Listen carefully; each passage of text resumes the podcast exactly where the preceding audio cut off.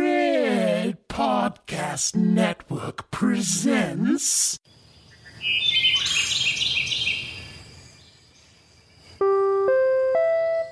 Good morning, campers. Welcome to your first day at Camp Suka Deek. Here are today's announcements. Morning activities will be held at the South Lake Shore, including a banana peeling workshop, drag archery lessons, and swimming lessons with Tom Daly. Meals will be served out of the East Mess Hall. Today's menu includes orange, wintergreen, and lime Tic Tacs. Spearmint will be available for those who are gluten free. As a friendly reminder, campers attending the hike to Mount Climax are asked to wear appropriate foot attire. Heels are available for rent at the recreation cabin if needed. Remember, kitten heels are for quitters. For those wishing to attend the sock hop tonight, please be advised that a twerk contest begins at 8 p.m. sharp. Sign up sheets can be located on the bulletin board outside of the main lodge. A strict get slayed policy is in effect all weekend, so make sure you're abiding by the rules and regulations as laid out in the handbook provided to you upon arrival. And whoever left their chapstick in Lavatory 8, it is available for pickup at the Lost and Found. Welcome, campers, and make sure to make the most of your time here at Camp Sukadee, where our motto is a pitch tent always makes for a good time. It's episode 59. Summer camp is terrifying. I am the writing on the wall, the whisper in the classroom. I'm Marjorie Green, and I approve this message to save America, stop socialism, and stop China. Theta Pi, we honor thee from life to Desiree! Doubters, the doomsters, the gloomsters, they are going to get it wrong. Where are you gonna go? Where are you gonna run? Where are you gonna hide? Nowhere. Because there's no one like you left. What are you waiting for, huh? What are you waiting for? I want you to know that the movement we started is only just beginning. Sometimes that is better.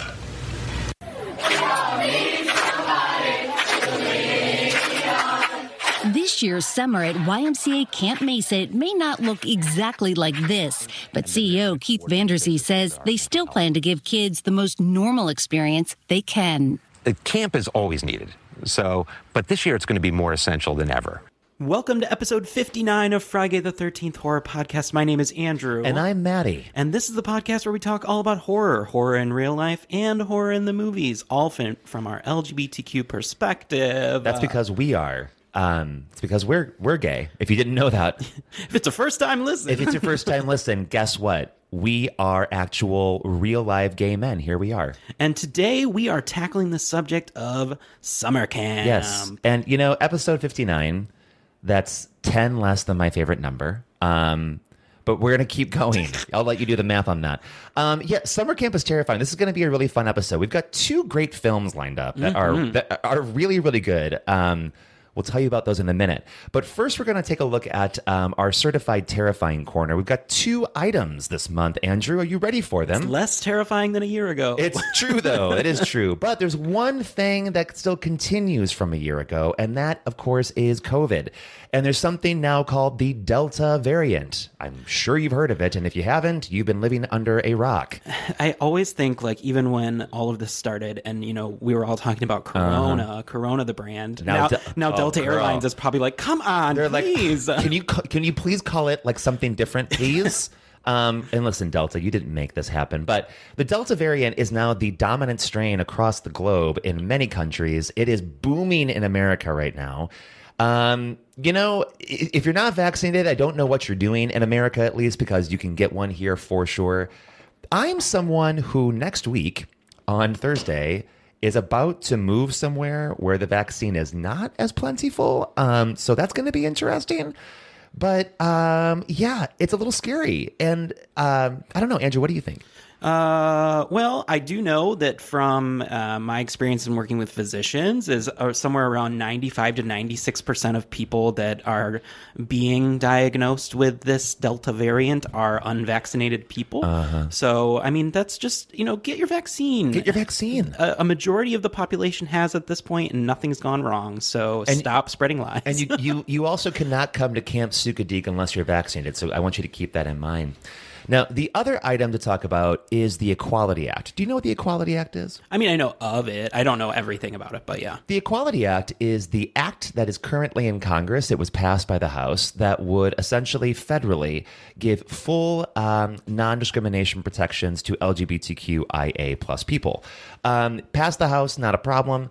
Um, it is. Uh, it's about to be in the Senate, and it's. It will be. It, it will come to the floor this month. However, guess what's still in place, Andrew? What's that? A little thing called the filibuster. And because we have not dealt with these ridiculous moderates in Congress on the good guys' side, um, the filibuster still is there. And you can guarantee that the Republicans will employ the filibuster and they will kill the Equality Act yet again. Yay. And so when people wonder about why should we get rid of the filibuster or why is Kirsten Cinema such a fucking turd or why is Joe Manchin worthy of being tossed off of a mountain in West Virginia, um, this is the reason why because we've been waiting for this goddamn thing for fucking ever. Oh, I thought you were going to say, well, there are mountains in West Virginia. There- there's We many can't- of them. Uh, you know, listen to the John Denver song. But it sucks because Pride Month is now over, and look, look what we still don't have Yeah. in 2021: the Equality Act. And then all the energy gets sucked out of it again. Completely. You know, so listen, folks, um, it, it, by the time that you hear this episode, it really will be time for you to contact your senators wherever you live in America. So, um, you know, if, if you already know they're behind it, you know, maybe don't waste your breath. But if you live in a place where you know your phone call will matter, you should do that and you should tell your friends to do it too.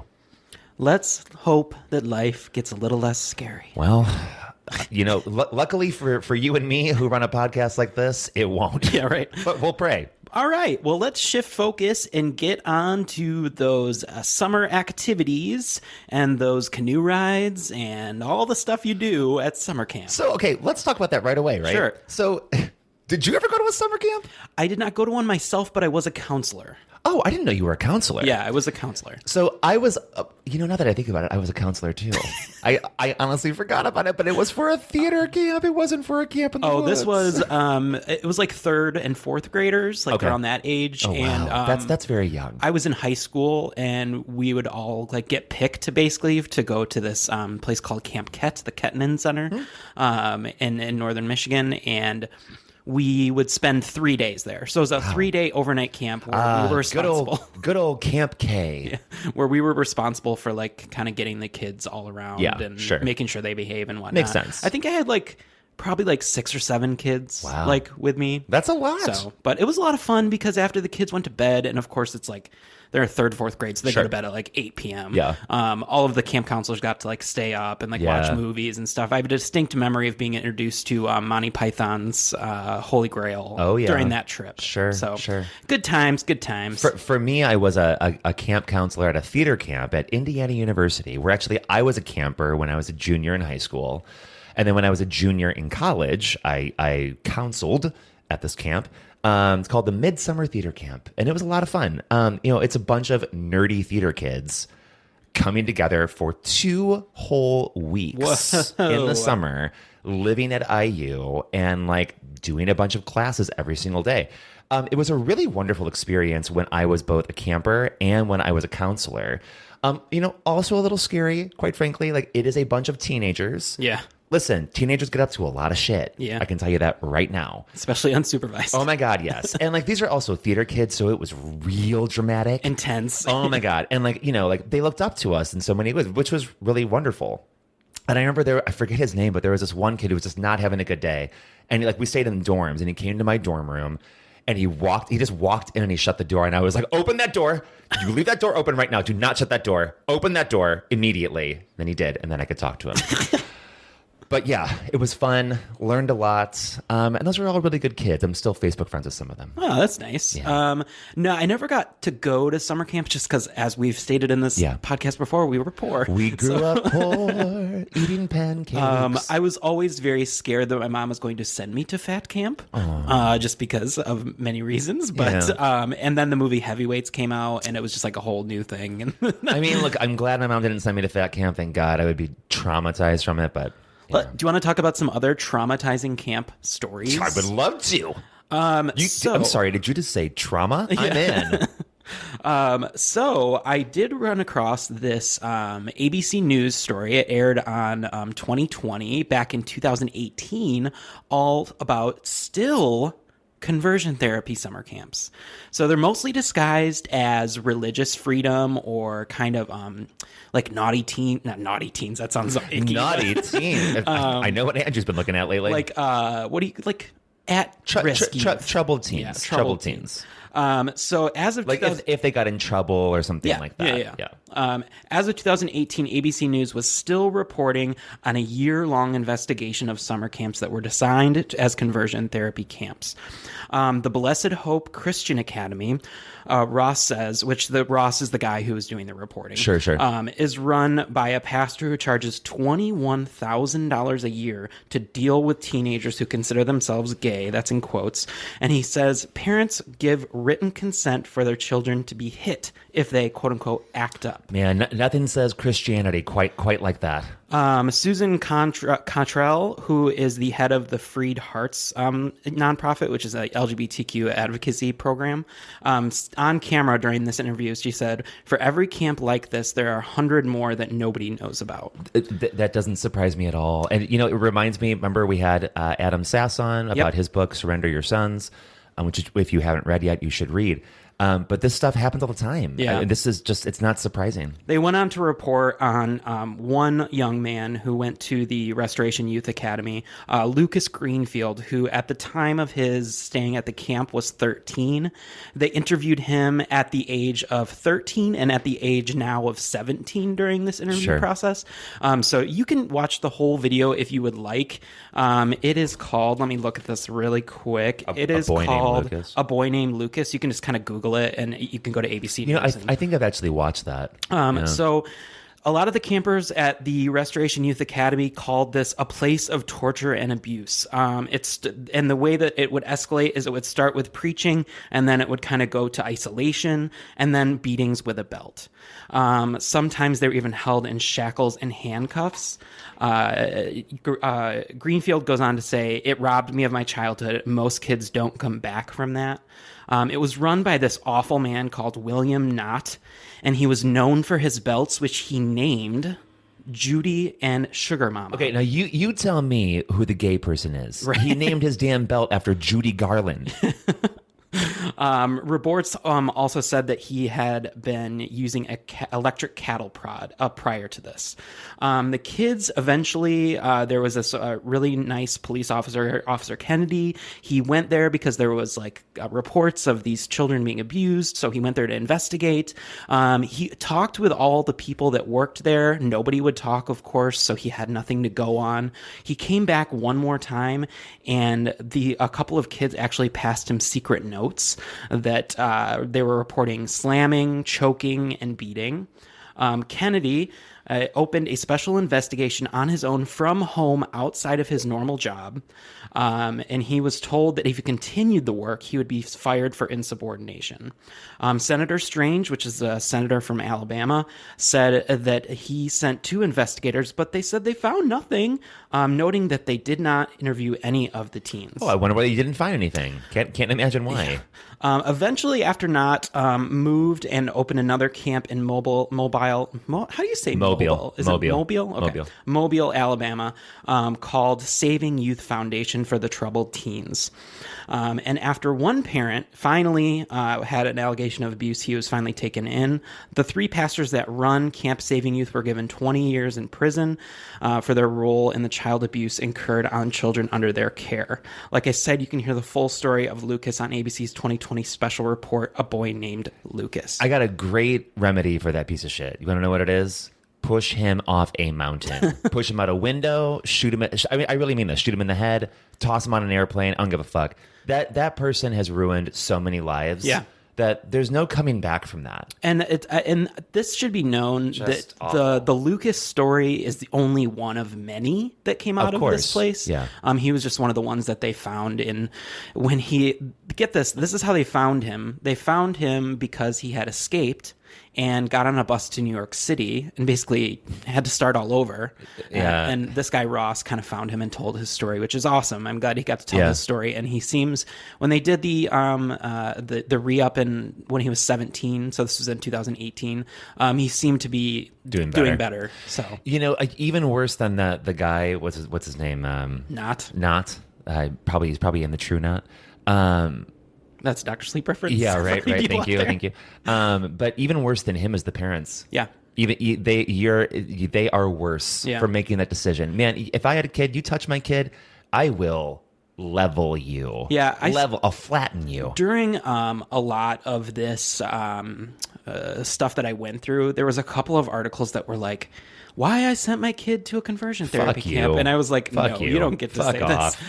Um, so yeah, that that's Lucas's story, um, and it just goes to show you that you know a lot of people think, "Oh, Obama passed the order that conversion therapy, you know, is not going to work. It's They're not going still to happen doing anymore. It's still out there. It's just disguised as these unique summer camps." Yeah, I mean, it's it's why you shouldn't give a pass to bad Christianity, and I, I really mean that because that's it, all of these these mega churches, all of these super evangelical places. They have so much money, and I mean, listen to that twenty one thousand uh, uh, for like what, maybe a week or whatever to send your kids. It said there? 20, 21,000 a year, but I'm Oh, not I- I sure, see what like, you're really, saying. if that means like a harsh I mean, portion of time. Or, That's a lot of money. I can guarantee you those kids weren't eating, you know, steak every day. So I mean like lots of money that they make from this shit and it's allowed to go on and there just there shouldn't be a pass for any of it. Yeah. Period. well, do you want to hear about another uh, Christian Christian I- soul? I can't wait. Um, so this is John Smith, also known, and that's Smith with a Y, also known as the Demon Camp Counselor. Now he sounds like a lot of fun. Um, John Smith was a camp counselor who had gone down in history as one of the worst of all time. First of all, he Now, ran. uh, w- real quick, I see that you have here QC. Do you know what that means? I Mm-hmm. don't. Queen's counselor. So Oh, he, okay. he must have been a lawyer. Yeah, he was. He too. was. Uh, I forget his actual title. It said it somewhere. I can't remember, but it was a barrister. Wha- oh, he's, yeah, he's, Yeah. A, he's a Yeah, barrister. yeah. Sure, sure, sure. Um, so first of all, he ran Christian summer camps in a place called Winchester College, where he abused boys by beating them so hard that some tried to commit suicide rather than submit to another beating. Uh, one boy revealed later, "quote I locked myself into the toilet and I cut my wrists and I swallowed all of the tablets. I felt relieved that it was all going to be over." unquote unquote. Um, another revealed that quote he made me strip off my clothes and he got out a cane and started to beat me. He said, "This is discipline God likes. This is what's going to help you become holy." He then set up similar summer camps in Zimbabwe, uh, where one 16-year-old boy was found dead, floating naked in a pool. He was suspected of the murder, but was never found guilty. Uh, thankfully, um, you know, non thankfully, he was never convicted of any of this. Sure. Um, but thankfully, he did die in his house in 2018 in Cape Town. So at least this motherfucker's in hell where he belongs. Yep. Um, but he left a long legacy of a lot of trauma. Yeah, for a lot of these boys, that he would take a, a cane and literally beat them and say that this is for your pride, this is for masturbation, yeah, all yeah. Uh, this stuff. I, I can guarantee you what he was doing right after he finished that. He was jerking off to all of it.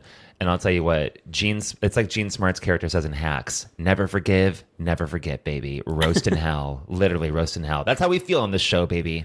Roast in hell." All right, now I see that you have a story that is uh so th- that kind of wraps up like the the abuse portion of Sure. like you know, we wanted to talk about conversion therapy obviously because we are, you know, a, a gay show. Um and then John Smith uh, just an asshole. piece of so- shit. yeah, the the story that, that I found is one that I had I had not heard of before. Um, and it's about Camp Scott. Camp Scott is in Oklahoma. Okay. It's a Girl Scout camp. It's not too far outside of Tulsa. Um, it's in a place called uh, Locust Creek or Locust Ridge. I forgot the last part of it. Um, the reporting that I found about this mostly comes from Tulsa World. So, tulsaworld.com. You can go there and read more about this. It's also a podcast that I listened to in full um, yesterday and today. um, called Crime Beat Chronicles. Crime Beat Chronicles all comes from Lee Publications, which is um, sort of a conglomerate that owns a lot of different um, newspapers and stuff Sure, around, around sure. the country. Um, and it's it's pretty good. Uh, the the author of the article from Tulsa World um, reads his articles on the show, and then he talks about it with an investigative journalist. And it's a really it's a really great piece. I, I highly encourage you to listen to it. Is this a, a podcast that like takes different stories and kind of reads them, or was It this their does. sole focus? It does. Oh, yeah. okay, so cool. um, this one I think is six episodes total, and Okay. it's like the first half hour is him reading the article, and then the second half hour is like a discussion about Got it. So it's it's it's really good. I really enjoyed it. Um, so that's where all this comes from. Um, anyways, uh, it, it was about 45 years ago uh, in 1977. So um, next year it'll be 45 years. Uh, there were three young girls who were murdered less than 24 hours after their arrival at Camp Scott. Um, once again, it's, a, it's a, a, a camp only for Girl Scouts. The girls weren't just killed, they were beaten to death. One of them was strangled. The other two were killed with probably like a, like a very heavy object on their heads.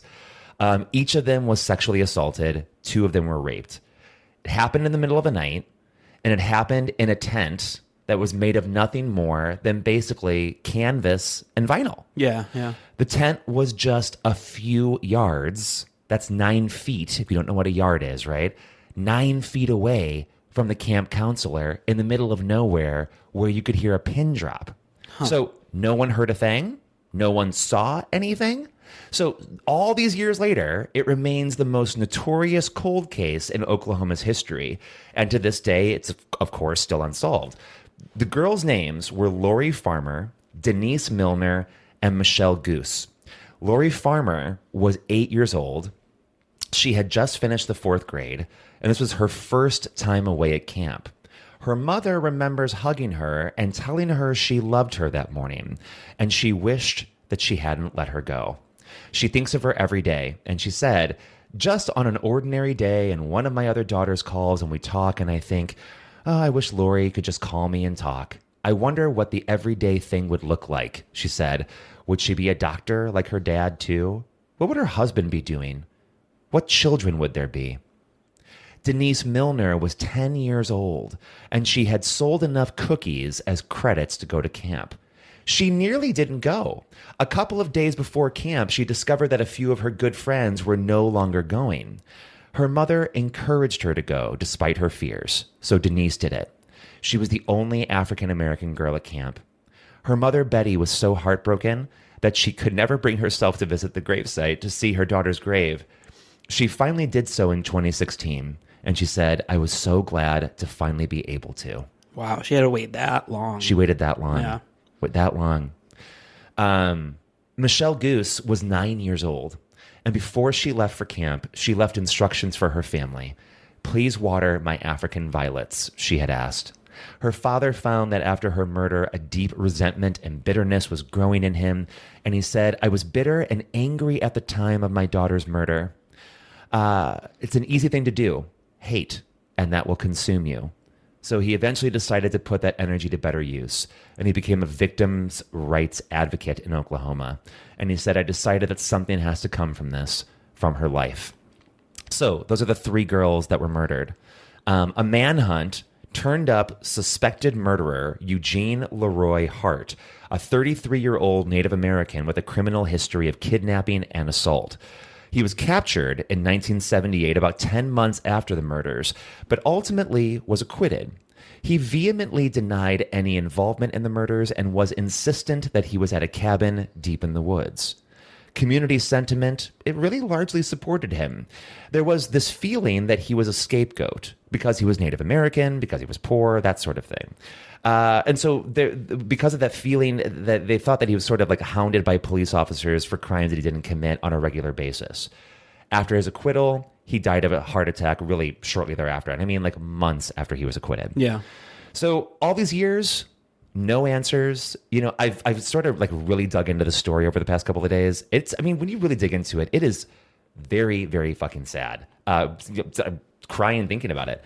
Um, it's it's terrifying, and it's it's three lives that got cut short for no reason, and it's three girls who bonded quickly at camp, and they were looking forward to just days of having a good time and evenings of dreaming and spooky stories and s'mores and talking about boys and making plans to see each other again. And all of that would never happen. You know, this reminds me of another story that I did read a little bit about, and it was uh, the Lake Bottom story. Where's that? Where's that? It's in Europe. Um, I don't remember exactly, but Uh-huh. oh, great, where I'm moving. I know- Great. no, I think it was. and more like- it's called Lake Bottom. I- and um, it was basically there were I think there were six there was either four or six campers, and in the middle of the night they were attacked through their tent Hmm. with a knife. But he never like they never the person I shouldn't say he or she because I don't know Sure. came through the tent with a knife and killed all of them but one. And the one, all that uh, they remembered was glowing red eyes. Oh my and a- God. and a dark figure. Jesus. And it's never been solved, just like this case. So You know, it's like yeah, I, I I read a lot of the the testimony from the the parents of these three girls. It's like imagine you just send your kid off, Yeah. and you're like, yeah, they'll be fine. They're with the Girl Scouts, like their, their friends are there, everything's fine. Here's the money, have a good time, and they're like at home, like they, they're probably like pouring a glass of wine. They're like, yeah, they'll they're having fun. They'll be okay. We can have fun too. Everything's fine. And then less than a day after, you find out your kid is gone forever. Right. And one of the moms, she found out at the hair salon Oh, no. Oh, on the radio. on the radio, it came on, and that's how she heard something had happened at camp. They raced there, and then they all waited, and then those three girls were the ones that weren't there. This is like that one. This is like the unsolved mysteries effect. Like I always, I always uh, with the show and with when we talk about them. Yeah. Um, I always find them very fascinating, but I'm always so frustrated by the end because you're just like, sure, it's never going to be solved. Like we're never going to know. And that's just the thing is like you know the the Hart guy, the Eugene Hart.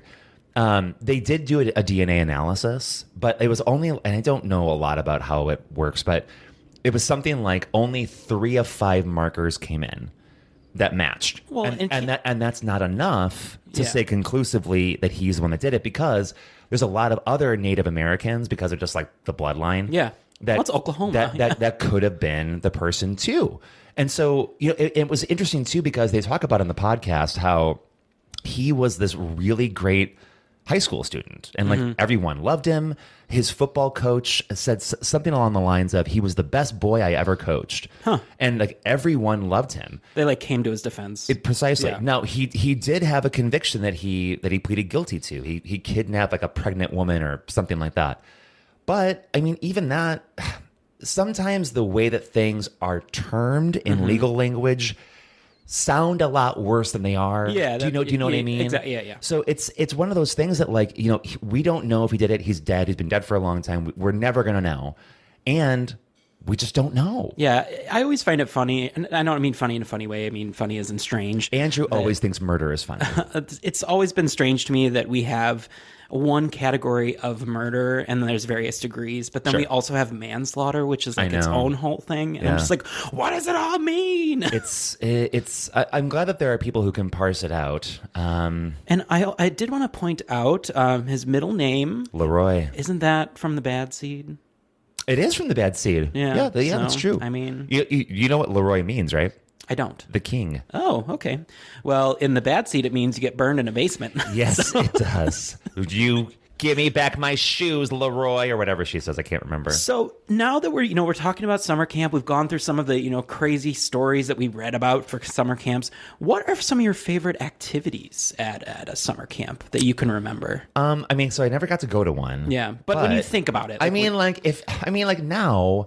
Well, I'll tell you this.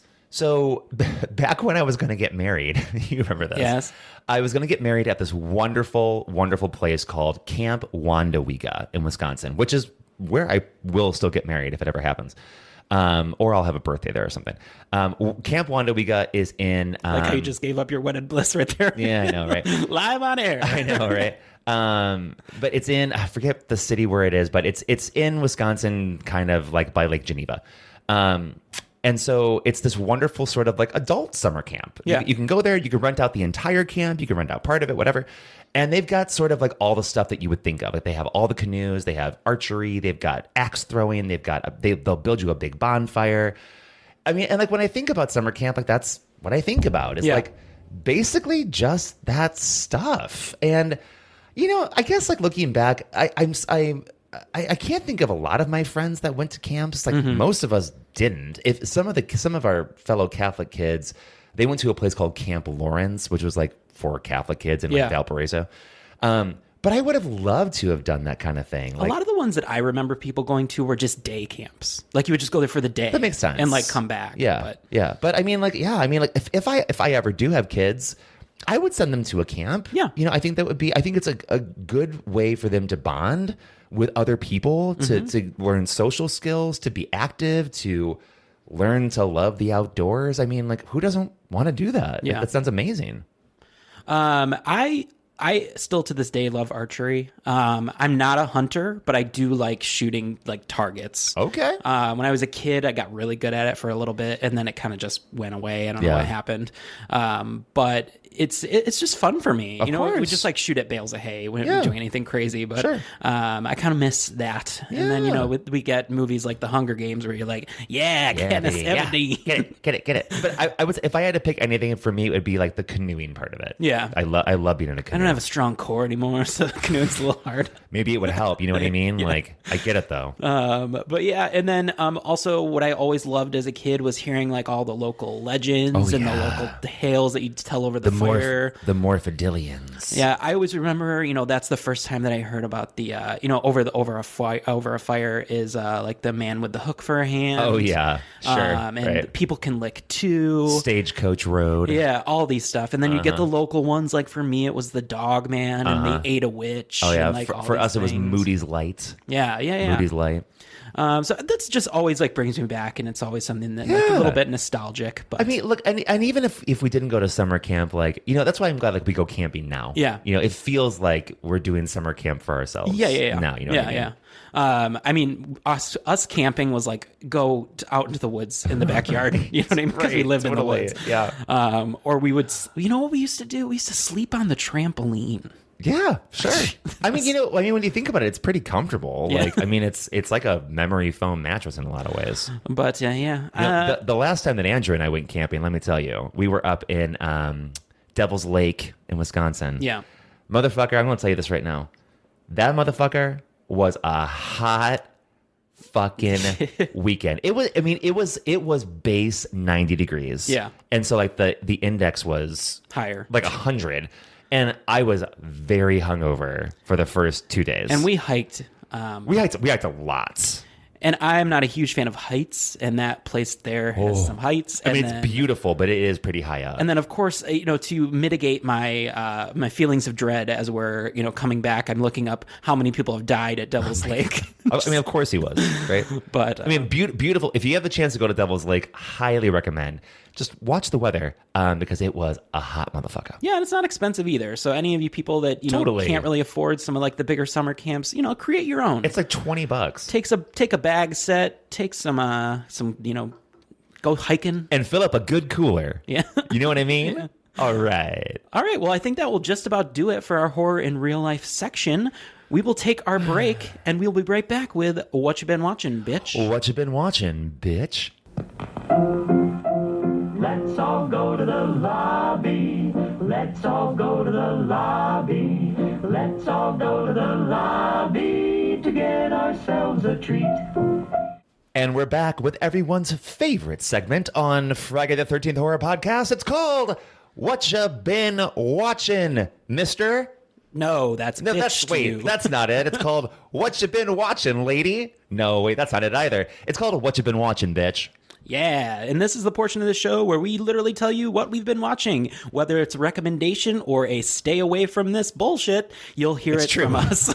it's very true. And we, we try not to give spoilers here either. Yeah. So, Andrew, what's your first one? My first one is the Hulu A24 new movie, False Positive. It's an A24? It's an A24 movie. You know, listen, my mind, y- you know, that I'm, I'm moving. It's a very big move. I haven't really been paying attention to a lot of things. So I completely missed this one. So this movie follows a young couple that have been struggling to get pregnant, and so they go to a fertility specialist who is played by James Bond. Um, Daniel Craig? No, the uh, the one before him. Uh, Pierce Brosnan. Pierce Brosnan. No, oh my god, you, oh, I love Pierce Brosnan. He, he plays the fertility expert. uh, they end up getting pregnant, and then it kind of goes from there.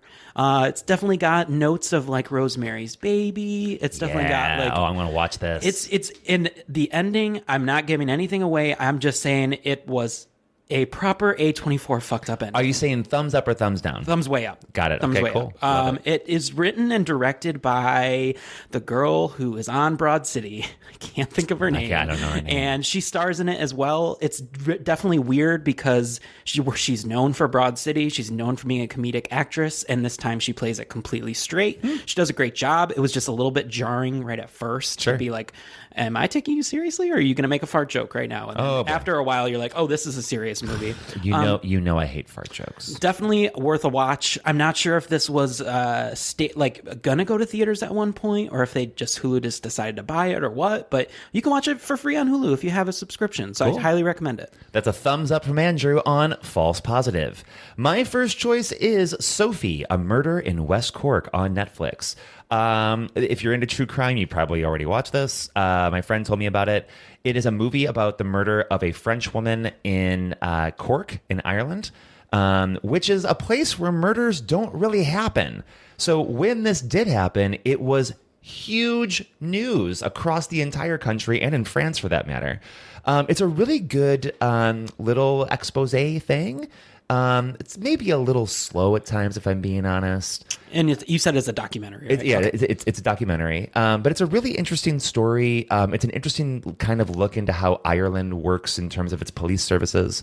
Um, so I would say give it a watch. It's a thumbs up for me, not way up. Okay. Um, my next one is called Werewolves Within. Um, I don't know if you remember, but a while back, a movie on um, Shutter came out called Scare Me. I remember that. Yeah, Um, which was also directed by the same guy. you liked that quite a bit. I, I liked it quite. A, ma- ma- I think I made my top five of that Yeah, year. I did. Uh, Um, it's it was written and directed by and acted in uh, by Josh Rubin, who now has gone Yeah. on to do Werewolves Within. Um, this is a great cast. Uh, it's a kind of about a small town that is in a snowstorm, and they all kind of convene at the local air not the air, not Airbnb at the local Airbnb. at the local bed and breakfast that's kind of like the biggest place in town they Okay. all kind of convene Sure. there because the electricity goes out it's it's got like a cast of characters that are all have their own quirks and you know craziness Okay. about them and then there's like some secrets and then people start getting murdered and it turns out that there is a werewolf among them Damn. and the whole movie is about trying to figure out who's the werewolf this Hmm. movie's a ton of fun it's really funny it's got some good gory parts I can't recommend this movie enough. It's kind of being compared to Clue in many ways. Oh, interesting. Just because it's kind of a murder mystery. It's kind of got like comedic people in it. well, but- this is good. I mean, we need more werewolf stories. yeah, this is I definitely think. one. See, and uh, I don't know if uh, listeners know this, but I'm not a huge werewolf movie fan. Like, it's not like I mean, my I- genre. But honestly, I don't know a lot of people that are. Yeah, yeah. I mean, like, th- I- but I think that's because there's just there's not a there's not a lot of content out there about werewolves. well, there is, but it's like hit or miss. Well, it, it, and usually it's pretty miss. Yeah, yeah, yeah. So I mean, it, whether it's comedic or whether it's dramatic, I would love to. I mean, we we have a ton about vampires. We've got a ton about ghosts. We've got a ton about demons. We don't have that much about werewolves. Yeah, and we'll have an announcement about monsters coming up later in this episode. Coming soon. Get ready. Um, so I would definitely recommend this. I think you can rent it on on demand for like six or seven bucks. You know, give Josh Rubin your money and let him explore making more movies. Yeah. Well, what's he like gonna give this. me, huh? More movies. Fair enough. Um, you know, this kind of independent, um, you know, movie. I, I just think we need more of it, and we Yeah. need more voices that I mean, are look- outside of the Michael Bays and the. How many of us are going to the theater right now anyway? Yeah, so it's seven bucks. Just fucking pay it. Don't be a dumbass. So, So- this is a thumbs up from me. Way up, way up. I highly enjoyed this movie. Delightful. Thank you, Andrew. My next one is Generation on HBO. Um, I've talked about this before, but it's, they they put out the second half of the season now, so you can watch. Oh. they did it in like I didn't two- realize that two that was, like, a parts. thing. Yeah. Um, which I guess kind of makes sense. Um, you know, I can't say enough good things about this show. It's um, it is a show about young queer people for the most part and and there are some young straight people and it's also about like their parents and about the world that they live in and their guidance counselor and their school and whatever it's a really great show um, i finished the second half last night it's really emotional like you know these kids go through things that like we all kind of went through it's just that there's there is this degree of bravery in the characters that i just didn't have when i was a kid Yeah, sure. and i bet you didn't either and i Yeah, bet most people doubt that i it. know didn't have and it's just i don't know it's just fucking different i think it's a really wonderful show it's crazy so many things happen the last episode is told in this really great sort of like bendy bendy timeline it goes all over and like ex- but the way that the story is told and and woven for you is really masterful so beyond just like the content the structure of the show is really cool the filmmakers are doing a great job um, and you should watch it it's on hbo it's a great look into the younger generation Haha, there's the name and and how they're doing it And i think it's worthy of your of your of your eyes and your time. Thumbs way up. Cool. Um, so let's talk about two that we both ended up watching. Which one first? Uh, let's do Love Victor. Oh, first. happy to. Um, Love Victor is it's the second season of the show on Hulu. Um, it is a continuation of uh, Love uh, Simon. Simon. Love Simon, the, the, the film. The film. Yeah. And a, as a continuation of that, in it's a, it's a TV whole series. universe Yeah. now. Um, and this second season sees Victor as he has come out to his family, um, and it's kind of the fallout from that, and His, how bo- and his boyfriend. and how that you know reverbs through all of the friend group and Yeah. you know what ha- what happens in Yeah. all the different relationships what's great for me i'll say for this season is that we got so much more character work out of all of the side Oh my characters God, yes. um, they all got their own arc this season and i was really happy to see that Yeah.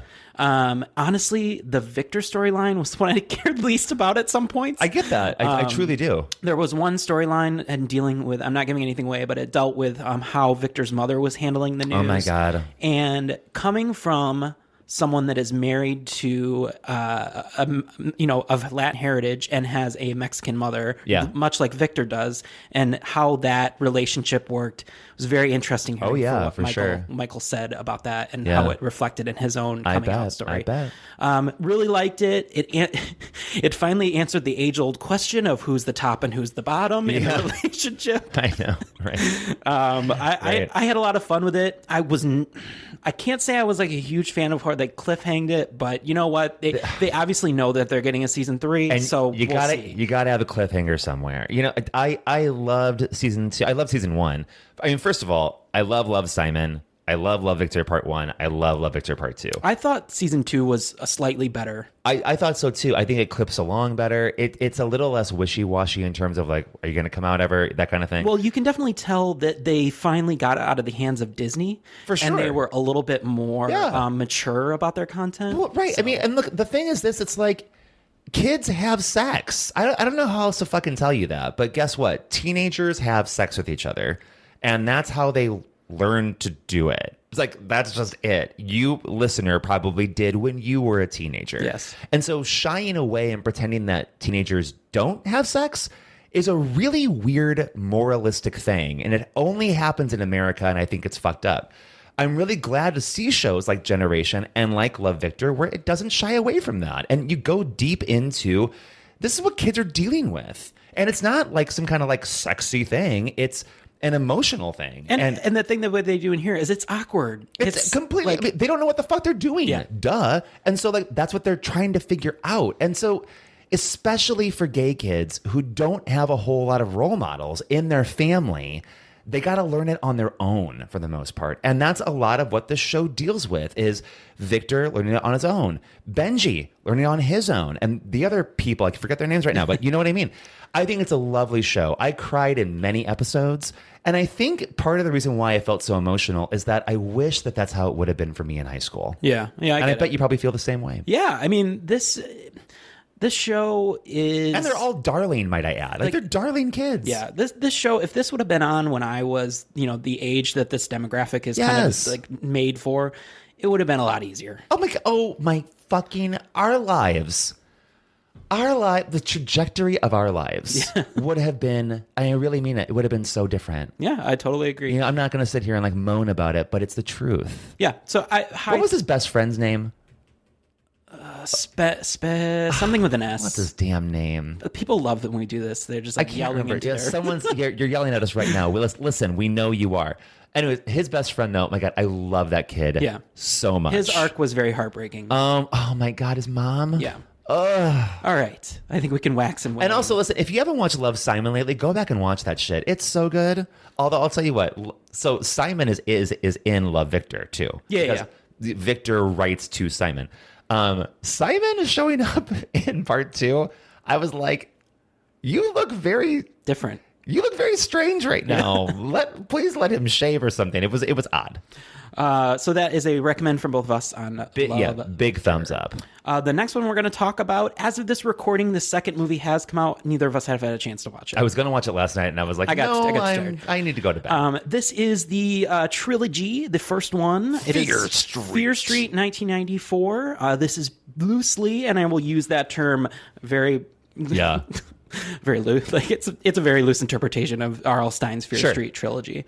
Um, so this follows, you know, a girl who basically is cursed, I guess. Yeah.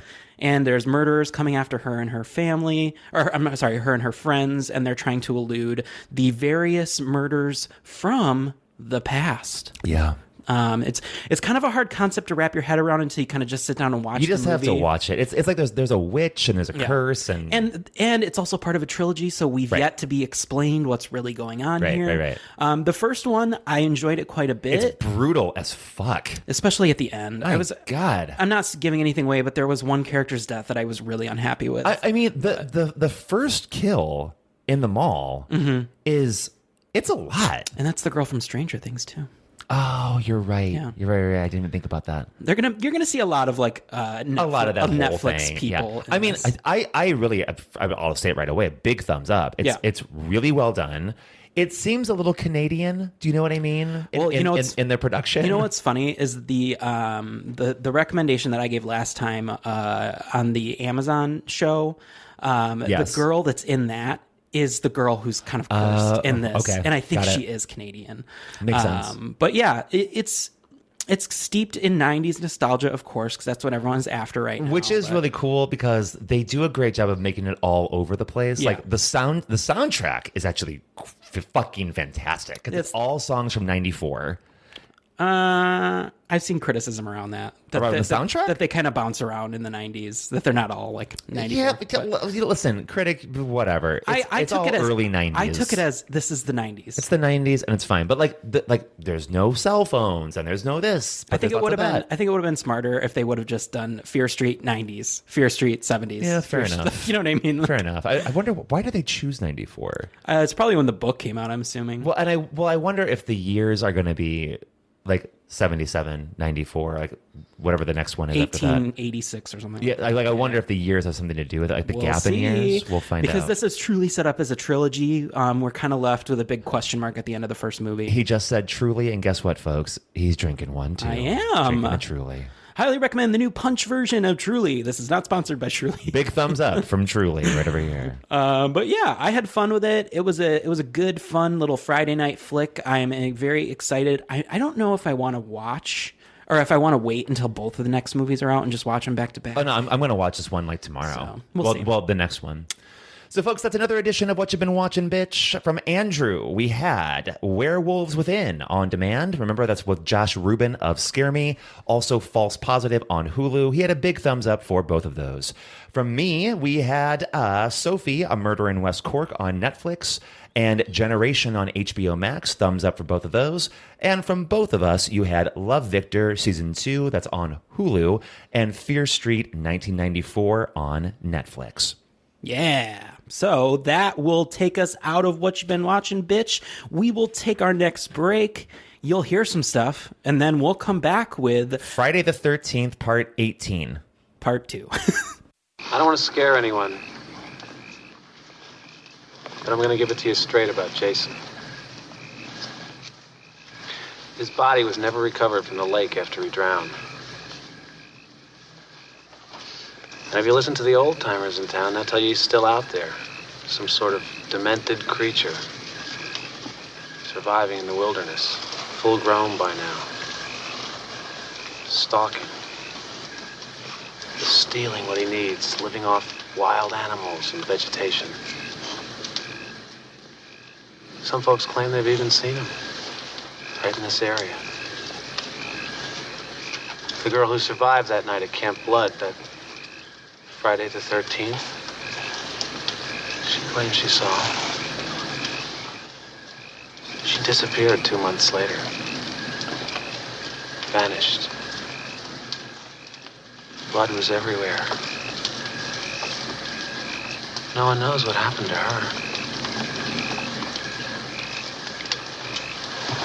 Legend has it that Jason saw his mother beheaded that night, and he took his revenge.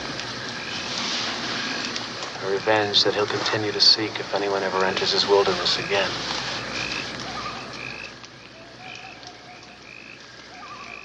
And by now, I guess you all know, we're the first to return here.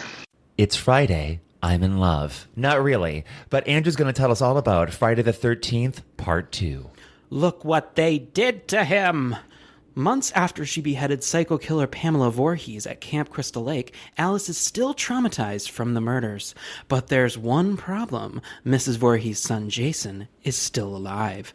He saw Alice behead Mrs. Voorhees, and he's ready for revenge. Five years later, a camp counselor training program begins at Packanack Lodge near Cr- Camp Crystal Lake. As teenagers in the program start snooping around Crystal Lake, they start getting killed violently, one by one. Directed by Steve Miner, written by Ron Kurz, Victor Miller, and Sean Cunningham. Production company was Georgetown Productions. Ginny is played by Amy Steele. Mrs. Voorhees played by Betsy Palmer. Terry played by Kristen Baker. Alice played by Adrian King. Scott is played by Russell Todd. Annie is played by Robbie Morgan. Jason is uh, depicted by Warrington Gillette, except for that opening scene, which was a woman. True. Ted is played by Stuart Charno. Yeah, Charno. That sounds about right. And Paul was played by John Fury, with Crazy Ralph reprising his role uh, by Walt Gorney. Rated R coming in at 87 minutes with about 50, 15 minutes of Alice. Eh, it's true. Yes. it was made here in the USA, released on May 1st of 1981, uh, mostly in Connecticut. Budget was 1.25 million. This baby in 1981 grossed 21.7 million dollars. That's a, and that's a lot. I, what that would be in today's dollars is it's a lot of dollars. Especially for only 1.125. Yeah. It's a lot. All right, let's get into Friday the 13th part 2 and we have to note that listen, there is about 17,000 other things you can watch about this movie. We Oh, yeah. probably won't get everything into this Yeah, twenty twenty-five 20 25 that's- minute that's conversation. Really, that's, I can guarantee you that's not going to happen. Uh, we just wanted to watch it. Um, and if you're like, hey guys, why aren't you doing the original? Well, if you want to go back to about a year and a half, we did a Uh-huh. series of a series of uh, movies called Friday's favorite movies, And we talked about it And it there. was the very first episode of that. It's true. So go back. Um, so we're doing part two because technically part two is the last time before part six that we are at a camp. That's true. So Yeah. all the other ones take place at various other locations. Um, we start at the beginning. Uh, it's a to me this evicted, uh, sorry, evoked um, a very it starting with the kid in Yeah. the puddles singing. Um, Yeah. uh, it wasn't Twinkle Twinkle. row, was row, it? row your boat. No, wasn't it the the spider? No. Oh yeah, yeah. Maybe it was row. I don't remember. Row, row, row your boat, jumping down the stream. Um, and we get yeah, wait. What's the spider one? It's a bitsy spider. Down came the spider and watched. It's a bitsy spider. Yeah, that's what I thought because he's in the puddles. puddles. He's playing in the puddles. They're yelling at us again right Yeah, I now. You know. understand? um, so we begin the movie with a kind of a recap of the first movie. This Uh-huh. this is a Friday the Thirteenth trope that happens almost in every movie. We kind of get a summary of even of e- of either how the last movie ended, Yeah. or kind of this week on Friday the Thirteenth, and you get like a recap of all the movies that came before. and it. and what a recap. Yeah. Um, so we get kind of the last final, I'd say about five to seven minutes of the previous movie. Oh, I'm not scared. told through a dream that Alice is having, our final girl from part one. I'm a friend of the Christies. Um, it's a this is one of my favorite um, kind of scuffles in in kind of movie history, if I'm being honest, because it is so raw. it is just Fucking like- listen, Be- Betsy Palmer is a crazy motherfucker, and we, we were just chatting before we started this recording. Um, a couple days ago, I just I was like, you know what? Let's watch a little bit of Crystal Lake Memories, not the entire eight hours or whatever it is, but just about this. And I did not realize that Betsy Palmer was actually hitting Adrian King because she didn't know that that's what you didn't do. So during the filming, Adrian went over to, to, to Steve Miner and was like, hey, she's like crying. She's like, she's actually hitting me. You have to tell her to stop. And so he went over to Betsy and was like, you can't do that. And she was like, well, what are you supposed to do? And he was like, pretend. Pretend. We'll put the sound effect in, you fucking weirdo. Well, this would not be the first accident that happened Ugh. with Adrian King because a- at the beginning of the film, you know, Adrian King is being seen, or not, I'm sorry, Alice is being seen as, you know, traumatized. We learn later that this On is the bed. Oh, that this is about three months later Yeah. after everything went down. And they still not didn't find the boy in the lake. Um, What about the boy? He, he's magically turned into a man at this point. Um, Yeah, we'll, we'll talk more about that. uh, but she uh, essentially we follow her through her routine, and Yeah. I guess that none of this was scripted. It was just kind of Sure. all done in about a two day shoot where she just kind of did what she did. I do think it's funny there is one. One little guffaw in in this part. Which and one? It's where um it, she's taking a shower and the camera follows her. You're you're almost not sure if Okay. this is like a third person Yeah, or yeah, if yeah. this Sure, is like sure. the camera, and you can see that there's a shadow on the shower curtain before she opens it. But you it- know, it's fine. 80, 81, it was in high def. Yeah, exactly. And uh, that's a lot of things. I do think the other part that I think that's hilarious is when they, that she gets scared by the cat. That cat is obviously being thrown into the window. okay, look, the animals in this movie, the dog at the end. Yeah. What's the dog's name? Muffin. Oh my God, Muffin. When that dog comes in, I'm like, you son of a bitch. look at that little motherfucker.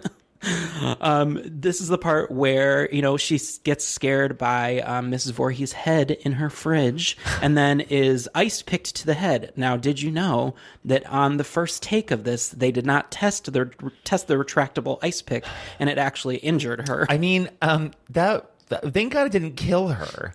Right. I mean, like, literally, that, that could have killed her. One more thing to note before we move on from Alice is that she said that she would reprise her role, but she wanted to be in it as Yeah. least as possible. At this time, she was going through She a, had that s- stalker. a stalking, Yeah. and it actually prevented her from ever acting again. She Oh my never wanted to God. act again Wow. after that incident. So It's a shame because she wasn't bad. no, I, I love Alice. You know, and she's, Um, she was pretty good. in in my mind, um, this first part is a dream, and she's still alive. So Hmm. mean, just because I fair want to enough. think that way. Fair enough. Good for you. But uh, yeah, and then we kind of move on to Packanack Lodge. We get our our kids. They are all there to participate In in, training. training for camp counselors.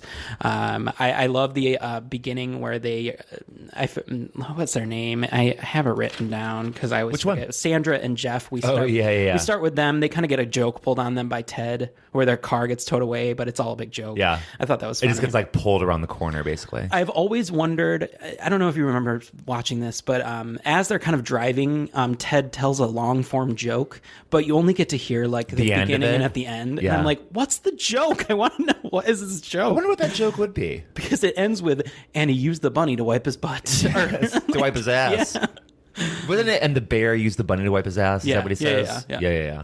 Um, so you know, this is kind of the first. I would say I don't want to say like forty five minutes is just kind of like hijinks at the camp. It, it's just, it's just, set- it's, it's getting, it's ingratiating the characters to you.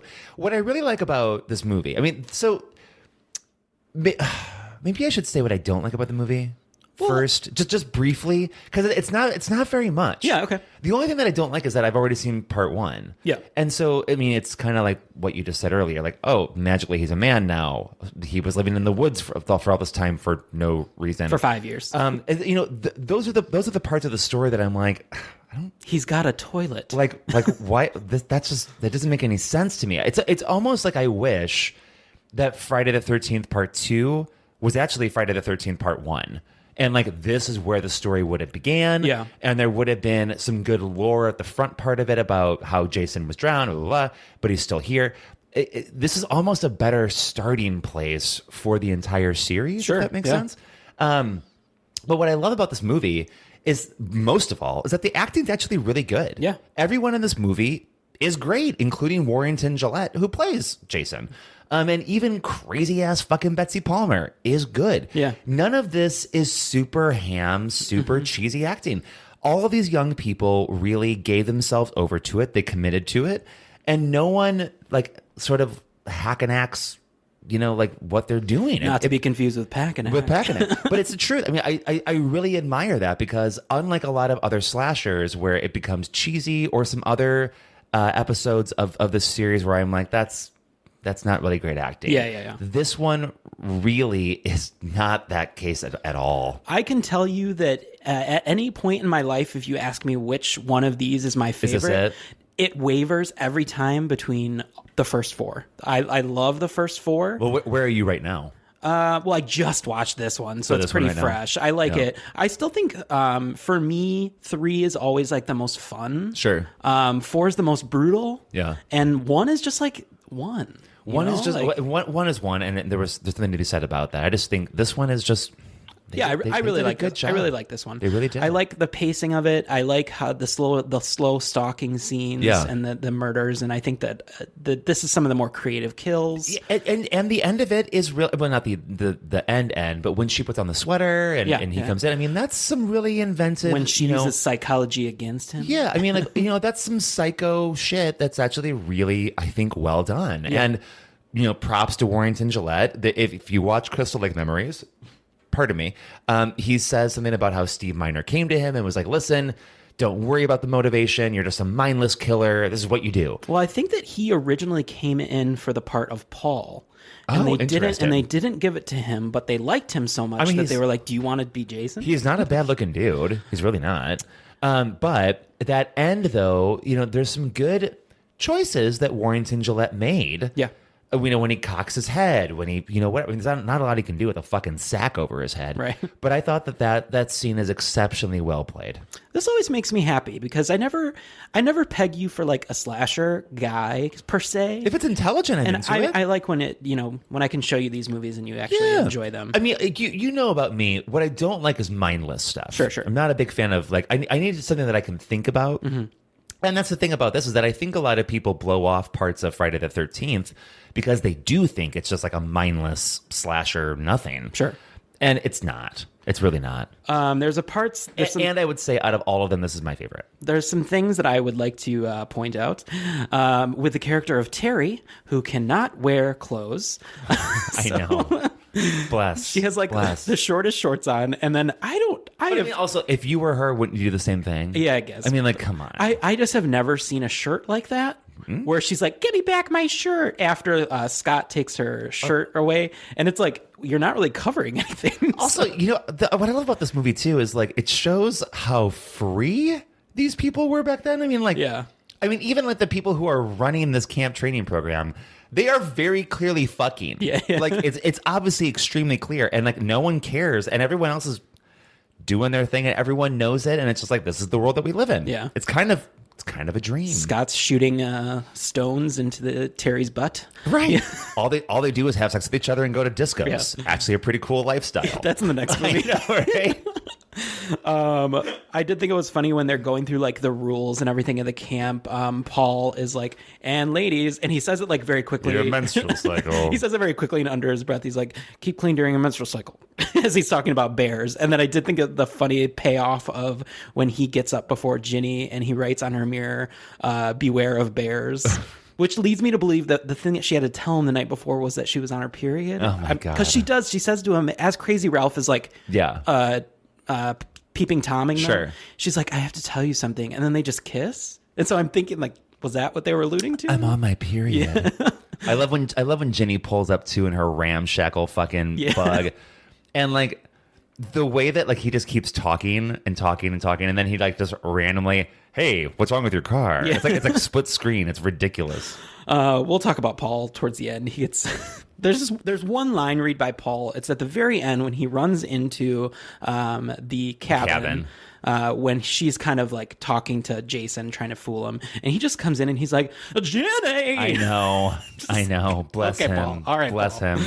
Tell you what, he Um, looks good in those pants though. Every, every pair of pants that man wears, This I will. he looks good. And th- th- this cast, I think, is the most attractive. They're so attractive. out of the all of them casts, are. yeah. Every single one of them. Even Jason is kind of attractive. And in our segment later, we will be choosing between them. Into it. Um, another thing I wanted to ter- talk about Terry. Terry why is your dog off leash in the middle of the woods? Muffin. It just this little fucking Shih Tzu. And it shows like Muffin, um, like walking up to a pair of boots. You are assumed that's Jason. Later on, Jeff and Sandra find a mutilated, what looks like a dog, Yeah. Muffin. Um, oh, it was some info later on in our trivia, kind of about Muffin. But When- um, when Muffin comes in at the end and they start playing that music again, like like just like in part one, and it's just like, what the fuck? what the fuck?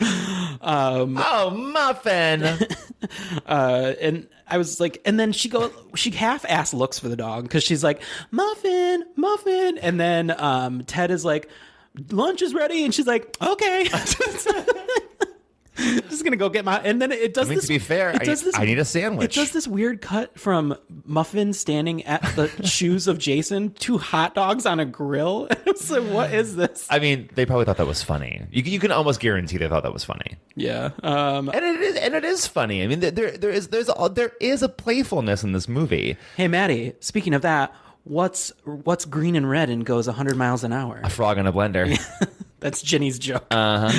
Um, I think that there is some really heartfelt stuff. I really felt Without a doubt. I really help, felt bad for Mark. Yeah. especially. Oh my god. Um, a- a- apart from him, like who did you know? You, you know he was gay too. Yeah, yeah. And died. And actually, Vicky, who the woman who played Vicky, actually had a crush I on him in real know, life. I know. It's so Um, sad. and sh- and let me tell you, Vicky wants that D. Oh, she needs that D. She needs that D. She's like, she's like, can I give you something to do with your fingers? And I'm like, Vicky. I mean, also, he he is he's super sexy. Oh, yeah. Like if I was gonna choose one of them, you are the one. Well, you get to choose later. So. I know. Um, I just felt so bad because he's having this uh, monologue with Vicky where he's basically being like, I don't intend to be in this chair forever. Like, I'm going to get better. And then he gets a machete to the head. Which is probably the and most- he falls down all those stairs. Which is probably the most memorable kill from this movie. I- without a doubt. Um, it's just the It's way gruesome. That, the way that he goes flying down those stairs. I don't know how they did that, but gruesome. it, it, was very well done. Yeah. Um, but I feel I feel so bad for him and Vicky. I just wanted to be able to have sex before they die. God, and Russell Todd, rest in peace. No, not not Russell. Not Russell Todd. What's his name? Um, this is uh, I just had his name. Mark is played. Oh, I don't even have him on the list. Duh. Oh, Hey, you know what? This is what happens with IMDb. You you get because listen listen. You want to know where all of our stats come from? Yeah, surprise! It's all from IMDb. um, but like you only get like a certain list, and but frankly, by the time that I'm filling this thing out, I'm like, I think I got everybody. There you go. But yeah, unfortunately, oh, Anyways. the actor that played Mark did die of AIDS in, Yeah, in the 80s. Um, but we can move on to Russell Todd if that's who you want to talk about, because yeah, sure. let me tell you, Scott is my guy. Even though he is like the preppy kind of prankster, uh, always trying to get in Terry's pants. Yeah. He just got those eyes. I can't help it. It's so, I mean, they're all sexy as fuck. Um, and he actually is, I th- I'm not trying to bring anybody out of the closet, but on his IMDb page, he has a shirtless photo of him Tom McBride was marked. Tom McBride. Sorry, Uh, rest in peace, Tom McBride. Um, there is a shirtless mo- uh, shirtless picture of Russell Todd in his probably the 50s, and he's like jacked still, and he's still got those eyes. I'm looking at it right and now. he's wearing Cr- Andrew Christian underwear. So Well, oh well, you know what that means. Listen, there's not one straight man in the world wears Andrew Christian, as, as far as I know. so Russell, if you want to come on our show, we're happy to talk. I mean, really, do straight guys wear Andrew Christian? Does I don't that happen? think so. I don't think so. Straight people, tell us. I, I don't think so. I mean, like, how would you, like, how would you even get the marketing for Andrew Christian? You know what I mean? Yeah, I like, know. that's it's coming to people like you and me. Um, I do love the campfire scene where Paul tells the story of Jason. I think that that's really well done. And then it's interrupted, of course, by like prankster Ted, and he jumps out and scares all of them. Of course. um, this is, and I, I, I had to search through my knowledge of Friday the Thirteenth, but I think I've come to a definitive thing. Okay. Ted is the only prankster in these movies that lives. All the other c- prankster characters in these movies all die. Shelley in part three. He's also the only prankster that I can think of that isn't super annoying. yeah, he's not. Like, he's he's just like kind of like a cool prankster. I, I do love that scene of him, Ginny, and um, uh, Paul At the bar. At the bar. Yeah, sure. Where where, Gi- where Ginny is in her head about wait, what if this is? She has nothing to go off of at this point, but she has deduced. in What if her Jason head is real? that Jason is real. Wait a minute, guys. I just had an idea. That's literally how she does it. Wait, I just thought of something. What if it's actually real? And then she's like, Paul, I'm serious about this. okay, honey, better get back there quickly. Um, I think it's funny when um, Ted has clearly had about eight beers to their And he's one. like, nope, gotta go drive. like, no, no, no, not not Paul. Um, Ted. Ted. When he he he stays at the. oh, yeah, yeah, yeah, yeah. Well, and he goes, he, he's asking if there's an after hours place. It was and it's funny because this is also one of the uh, only Friday the Thirteenth. also, that bar looks cool, by the way. I- I I, thought so, wanted too, to be there. Um, this is also one of the only Friday the 13th where you have so many characters that live. Yeah. Because half the cast leaves to Yeah. go to the bar You're in the right. middle of the movie and Yeah. they never come back except for So Paul and they Ginny. don't get killed. Yeah.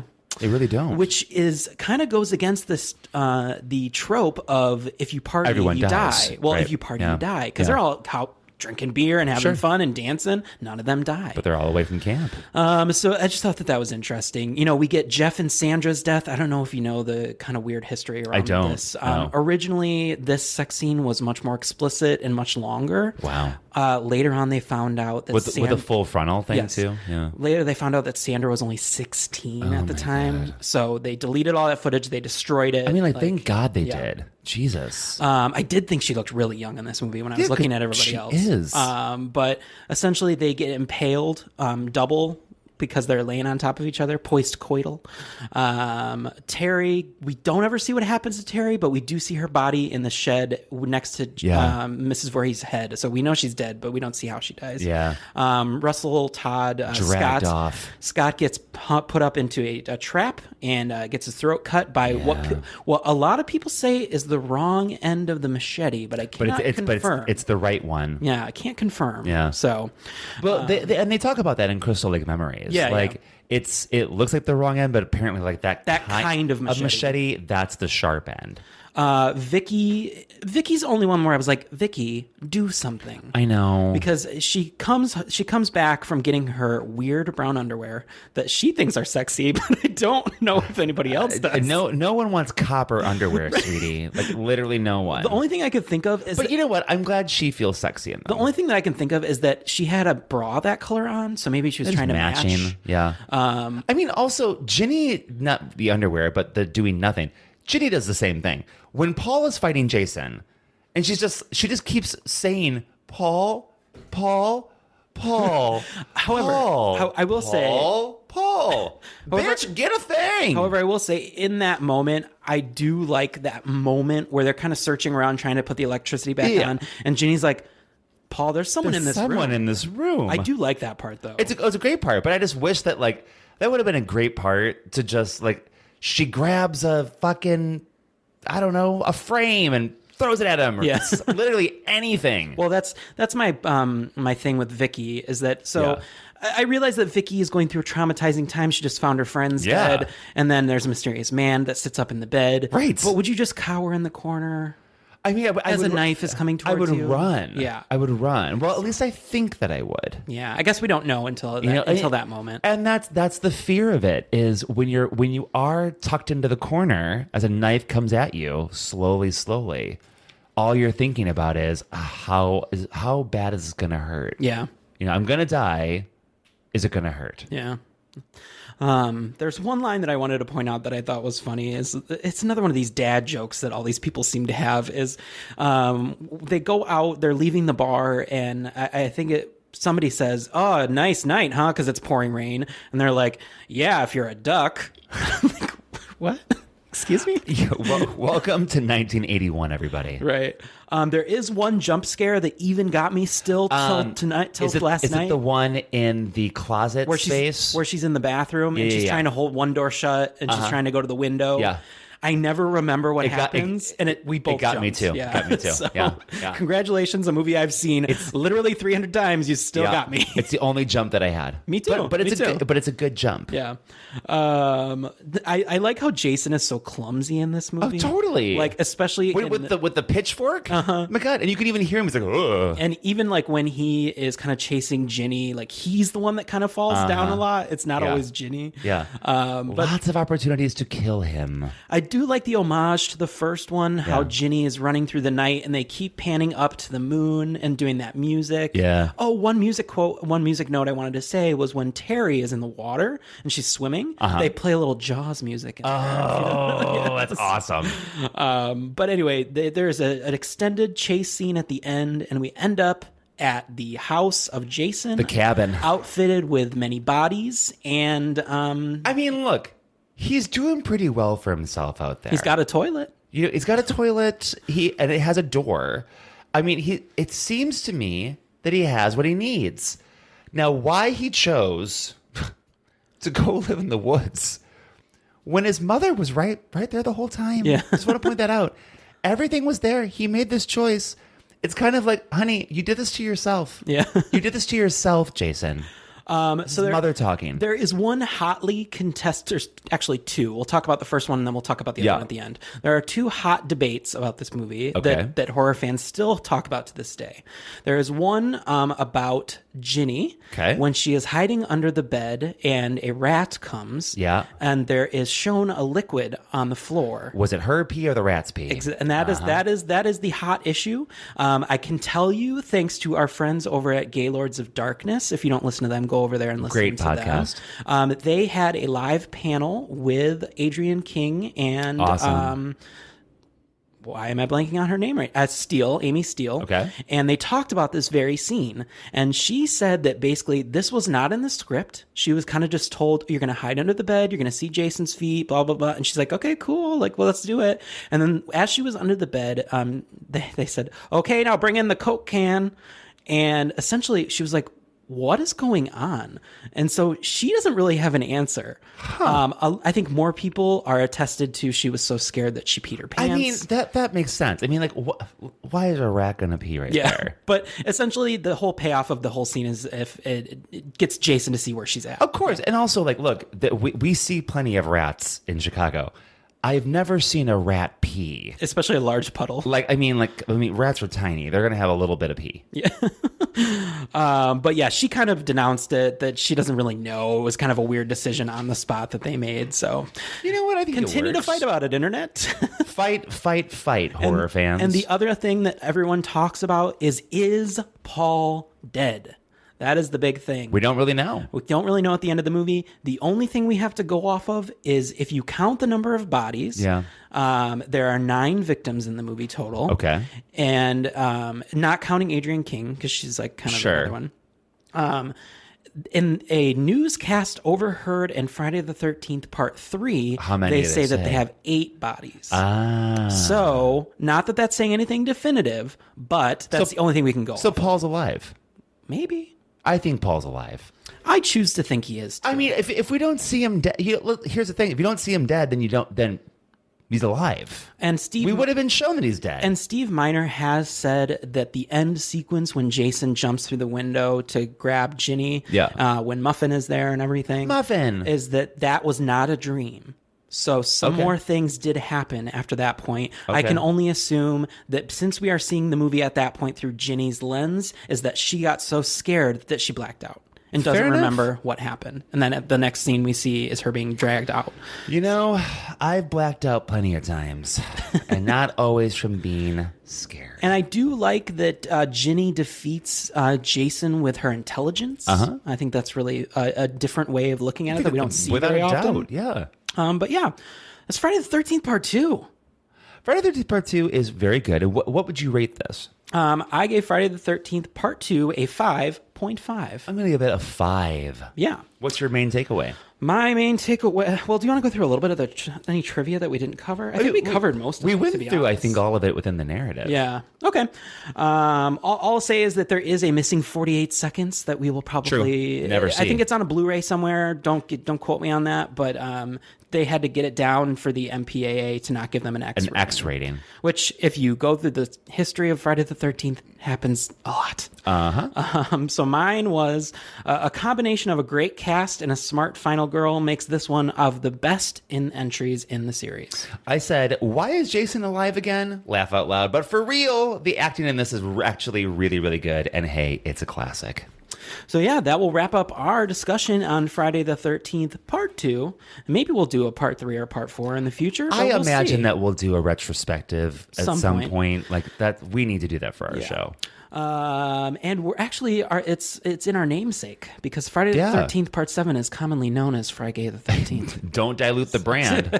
um, folks, we'll be right back after a break with our next film called The Final, Final Girls.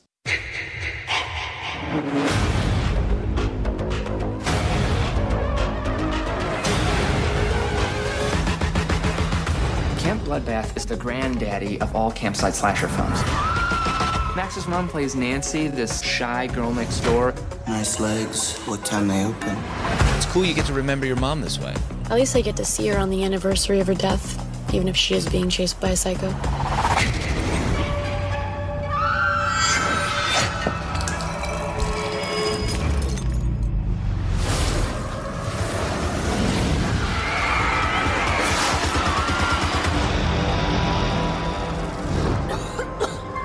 Guys, somebody's coming. Hey, do you guys know the way to Camp Bluefinch? Tina.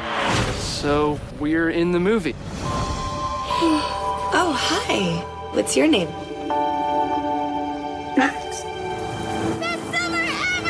Anyone want to help me pick some strawberries? Nope, but I'll give you a hand with those melons. Talking about her boobs. The writing is so bad. What is that noise? It's Billy. He's coming. Everyone who has sex in this movie dies. It's awesome. No sex. Wait, wait, wait. Selfie time. How do we get out of here? Movies like this end when the final girl kills the bad guy and the credits roll. Pack up your suitcase because it's time to go to Camp Bluefinch. Maddie, why don't you tell us all about the final girls? who will be the final girl. When Max and her friends reluctantly attend a tribute screening of an infamous 80s slasher film that starred Max's late mother, they are accidentally sucked into the silver screen. They soon realize they are trapped inside the cult classic and must team up with the fictional and ill fated Camp Bloodbath counselors, including Max's mom as they as the shy scream queen to battle the film's machete-wielding masked killer. With the body count rising in scene after iconic scene, who will be the final girls left standing and live to escape this film? Directed by Todd uh, Strauss Schulson, written by M.A. Fortin and Joshua John Miller, uh, produced by the by Groundswell. Uh, pro- God, what is my mouth doing It's today? okay. Produced by Groundswell Productions, rated PG 13, comes in at 91 minutes. It's from America. Released January 15th, 2015. Uh, filmed in Los Angeles and in Louisiana. Budget of about four and a half million. No, uh, no gross information, however. Um, Max, played by Tessa Farmiga. Nancy, played by Malin Ackerman. Chris, played by Alexander Ludwig. He's so sexy. Duncan, played by Thomas Middleditch. Kurt, played by that weirdo Adam Devine. Uh, Vicky, played by Nina Dobrev. And Gertie, played by none other than Alia Shaukat. That's the film. Yay! Over. Okay, see you guys. Bye. so my first note about this film is literally the first thing that I wrote at the top of my, my notes. Why wasn't this in theaters? I know. it's it, thi- This is a really. Um, the Final Girls is a lot of fun. Mhm. And it's cute and it's heartwarming. It's sweet. It's sweet. It, it's, it's such a delightful film. I Mhm. can't imagine that you wouldn't like this movie. I don't get, you know, p- put a trailer together and Friday the 13th people are going to flock to this movie. B- big time. So why didn't they put it in theaters? I don't know. There may be like a sordid past with this theater with this So- movie. but- something must have happened. What that something is, I have no idea. I don't know. But it's a great movie. I, I, I really enjoyed it the whole time. Yeah, and um, so we open the movie with a scene with Max and her mother. Yeah. um, it's a really sweet scene where she's coming out of an acting um, Audition. audition, and she obviously didn't get it, uh, but she's going to continue to try. And they have this really cute exchange. And it's, it's really well done because if if you if you think about the structure of the scene, you learn everything you need to know very quickly. There's a there's a young girl in the car clearly waiting for somebody. She's in the passenger seat. She looks down, she sees a pile of headshots. She picks up a headshot, turns it over. There's the resume. And you see the name of the actress and then all these big shows that she had been in. And so you learn right away, oh, she's waiting for her, probably her mom, who's a, an actress. She's been in a lot of stuff. It's just, it's structured so well that by the time that the mom returns to the car and gets in and she's disappointed because she didn't get it, you're like, oh, I get what's going on. now. struggling. Yeah. yeah. Um, we had a really sweet interaction between the two of them, where they are just kind of talking about what's going on in their lives and Yeah. how they're going to pay the next bill and all this stuff about you know who her mom's dating and blah blah blah blah Yeah. blah. We get the iconic song that comes on the radio, Betty Davis Eyes, which is a Mhm. great song. They So use it good. so well in this movie. So good. Um, and it's because so the, the only thing that got me in this part was I was like, can you please watch the road? Because you are Wow. not looking at the road a lot. Clearly, But because what happens is uh, Max accidentally spills her drink onto the headshots, and that kind of causes a swerve from Right. the car. They get uh, jackknifed, and basically that makes them, you know, go uh, over, over, over again. And her mom dies. And her mom dies, and then we cut to three years later, and and, and it's it's brutal. You know, the the crash is not just like oh they crash. Like it's you see the fucking crash. Yeah. It- it's it's a lot to deal with. Uh, three years later, she's living with her aunt Pearl, um, and she's going to go meet her friends for a study session. Um, Thomas Middleditch, uh, who plays Logan, right? Is that his name? Uh, uh no, Duncan. Duncan. Duncan. Uh, plays Duncan in the movie. Uh, him And and, Chris. Is it Chris? Chris, the hot guy. Okay, and uh, what's Alia Shawkat's name? Uh, Gertie. uh, him and Gertie are stepbrother and stepsister. They have a funny little Yeah. interaction between each Yeah. other where he's basically like, all I wanted my whole life was a sister. And Yeah. when, yeah, I think it's like, it's actually really touching. And he's like, and um, my dad finally told me I was going to get one and I cried. And then, and then he was like, and this is not what I wanted. Cause they kind of have like a playful Yeah. relationship or whatever. Um, th- th- this is the good thing about this movie is that everyone has a chance to shine a little bit. Uh, Without a doubt. Um, even the side characters. Totally. And everyone's got everyone's a gr- this is a great cast. Yeah. So uh, it's just my 2 they're, cents. they're but- they're all they're all really talented. You know, you, it's it's clear when you when you watch some of the scenes that some of this was ad libbed. Yeah. because they're really great at um, at improv. I will say I loved the uh, end credits where they had, Oh my god, totally. where they Me had too. the outtakes. Yeah. um, and and you know, look, it, improv w- in, in the context of a movie, not like an improv show, but in the context of, of producing a movie or producing a play, for that matter, improv is is incredibly complex and difficult to do. Yeah. And so when people can do it really well, and it's not just like a race to see who's the most clever, um, that is true skill. And Yeah. people Yeah. who have studied that for years, and you see that all over this movie. Yeah, for sure.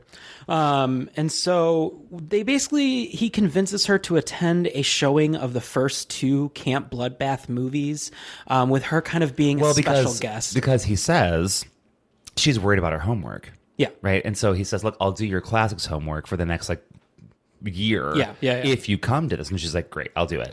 Um, I was there was a part of me thinking about this, thinking about if I was in this situation, would this be therapeutic for me, or would this be kind of more um, tragic? And you know what I mean? I couldn't really get to Going to that. the movie? Hmm. Yeah, like seeing your mom on screen, especially after it's been to the day the Well, three year anniversary. I of mean, this. Um, she's young. I mean, I imagine it would. I- I, I think that she would probably be too young to to have a sort of like sophisticated response enough Yeah. to know that like ah yes this, this will be cathartic. Yeah. I mean, she's still a teenager. And one more thing I want to say about the cast before we kind of move on in the plot is that even the characters that you are made to hate, by the end of the movies, you like You like everybody. You you even like the killer for God's sake. You even like Vicky, who at the beginning is like a bitch, but you totally like her by the end because you learn you learn a lot about her. and why she is the way she is. Yeah. Um, but then they they go to the screening and essentially uh, through the combination, and this is the other thing I wanted to say about this movie. This movie's um, the filmmaking portion of it, the actual like angles and how it's all done is so well done from all the different transitions Yeah. and music stings and all that stuff. And I, I don't know much about Todd Strauss Schulson. That's such a hard name to say. Um, but he seems to be a pretty great director. But and it's uh highlighted here in the theater scene where you see kind of an amalgamation of different Final Destination type things Totally. happening. The ash falling slowly. that causes this theater to go up in flames. And this time watching it, I kind of never thought about this before. Yeah. They go through the screen and get out.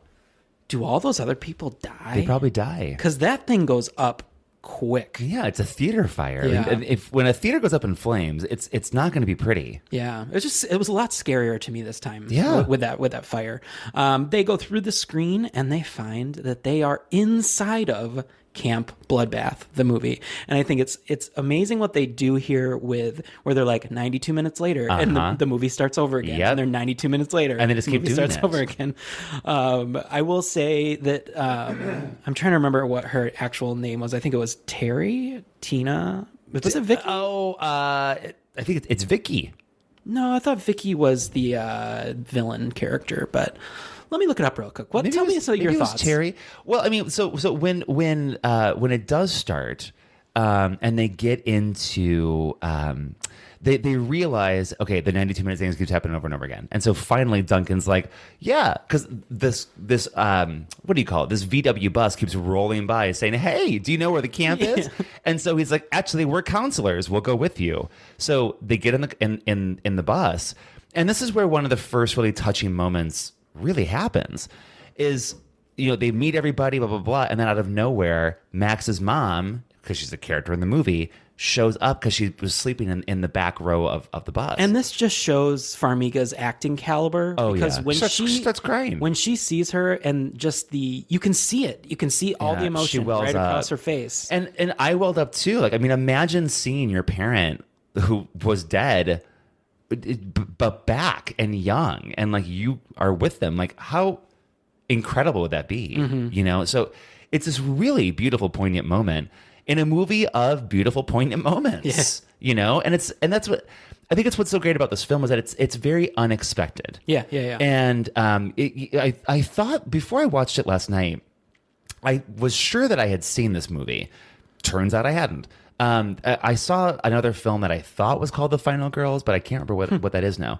So for me, it was it was a it was a, a film of surprises, and I'm glad I watched this one first last night when I wasn't super tired, um, because it's it's really easy. It's it's an easy world to get sucked into. yeah, because it's not only that; it's funny, it's, and, it, and it's, violent. inventive. It's Yeah. inventive. Yeah. I mean, this is this is um, you know writers who sat down and you know they probably had this idea of like, what about a mother and daughter horror duo? Blah blah blah blah blah. This is what happens, and they're like, oh, let's. Well, what if this happens? What if this happens?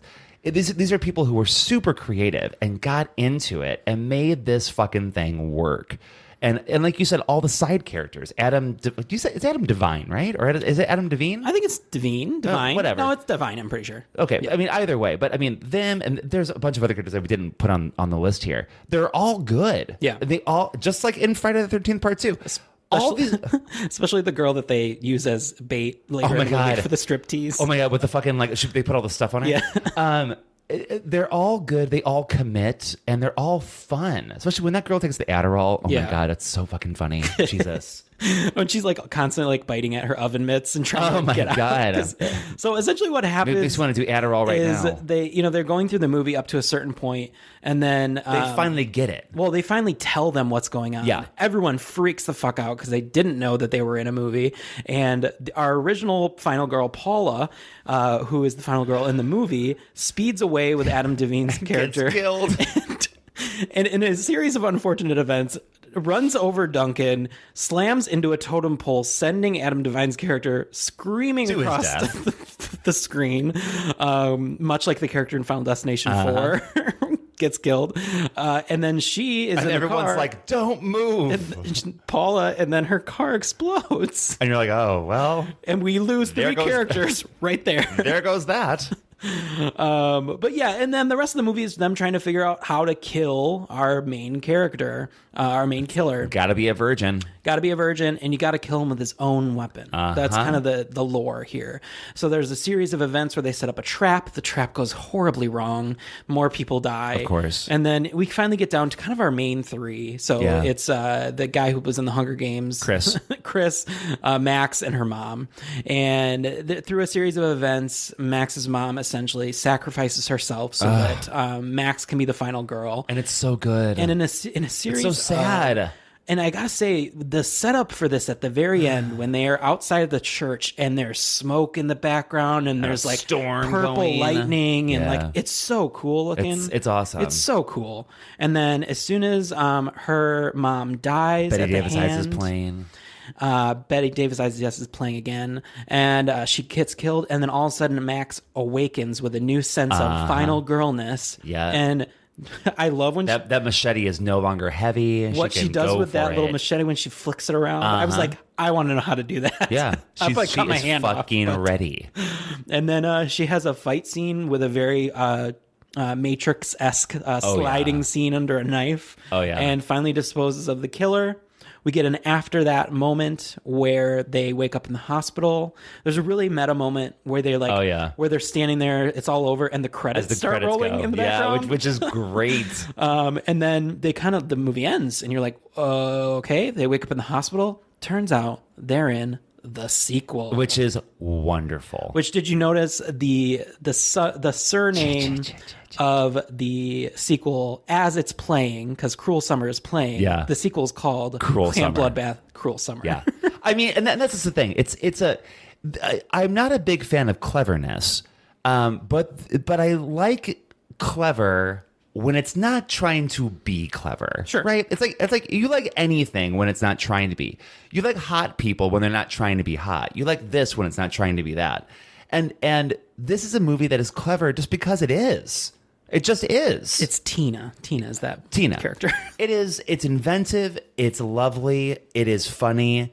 Um, and it's it's well worth your time if Yeah. you have not seen this. I, it's one of the best things I, I've watched in a while. I really I really loved it. some of the things that I noticed in watching it this time that I just had to note um, when they first get to the camp and um, they're kind of introducing like the different Yeah. characters and um, Max's mom is basically says, um, "Oh yeah, that's Tina," and she's like a sex ad. She's had sex a lot and blah blah. blah. And she's like, she says the best thing ever is getting stoned and having sex on a waterbed. And I, I love it when you look over and she's like like laugh- Dancing? She's like dancing on Chris, and Chris is just like, I don't know what to do. oh god, Yeah. oh god, what do I do? Um, and then that beautiful Viking is so cute. Oh and my then I God. did think it was funny that they brought the waterbeds back up later in the movie when Max's mom is like, "I should have known what kind of what kind of camp has waterbeds." so, He uh, said he liked me. He said it. um, I'm trying to think. Oh, I do like so. There's there's two different times that we get a flashback. There's like a first time where we get a flashback, Yeah. and they don't know what's going on In- in- around them. into how the killer became the killer. Well, and it, the, the the film literally like bleeds down into black and white, and Yeah. they're all of a sudden like, "What the fuck?" What is this? And I love how they use the letters for like 1957, but they're Uh-huh. Yeah. like actually there. Yeah. Um, and I love later on in the movie how they use the flashback against him, where they're like almost gonna get killed by the killer, and they're like, "Tell the story, tell the story, hurry up!" And, like, then it speed goes up. into and then it goes into the flashback. Yeah. So I just another part of the inventive part of this Yeah. is is the, the the filmmakers found a way to make the film work with the story and how to make time work with the words. And that's that that's clever. You, you you don't do that unless you have skill as a writer. You just don't. there's one part where when they're getting ready for the Yeah, trap. these, peop- these people should sponsor us. Right. With how much love we're giving them right now. When they're getting the trap ready um, in the cabin, and they tell Tina, they're like, "We." You you striptease at the party in the movie, so you have to use you for bait. And so they put her in a life jacket and oven mitts and like tie her all up so she can't striptease. um, and there's a moment where it's a, it's a pa- it's a past moment that if you didn't hear it you'd miss it, but it's where they're like it looks at Tina and she goes, "Why does Billy hate my boobs? know, Is it right? because they're too small?" It's because they're too small, isn't it? Yeah. Chris is like, oh boy. So they get the trap all set up, and then they let this actress loose and to you know- cherry pie. She she made that whole thing up on her own. I can see. I, I in the moment. Yeah, I can. I can definitely. in, in the- in the notes she um she like drank a whole bunch of like energy drinks and then just like went for it It's amazing, and you can see it it's amazing. it's wonderful. Um, she does a great job, and she has this spastic dance scene that evokes Billy. so it's it's pretty great. It's my it's the highlight of the movie for me.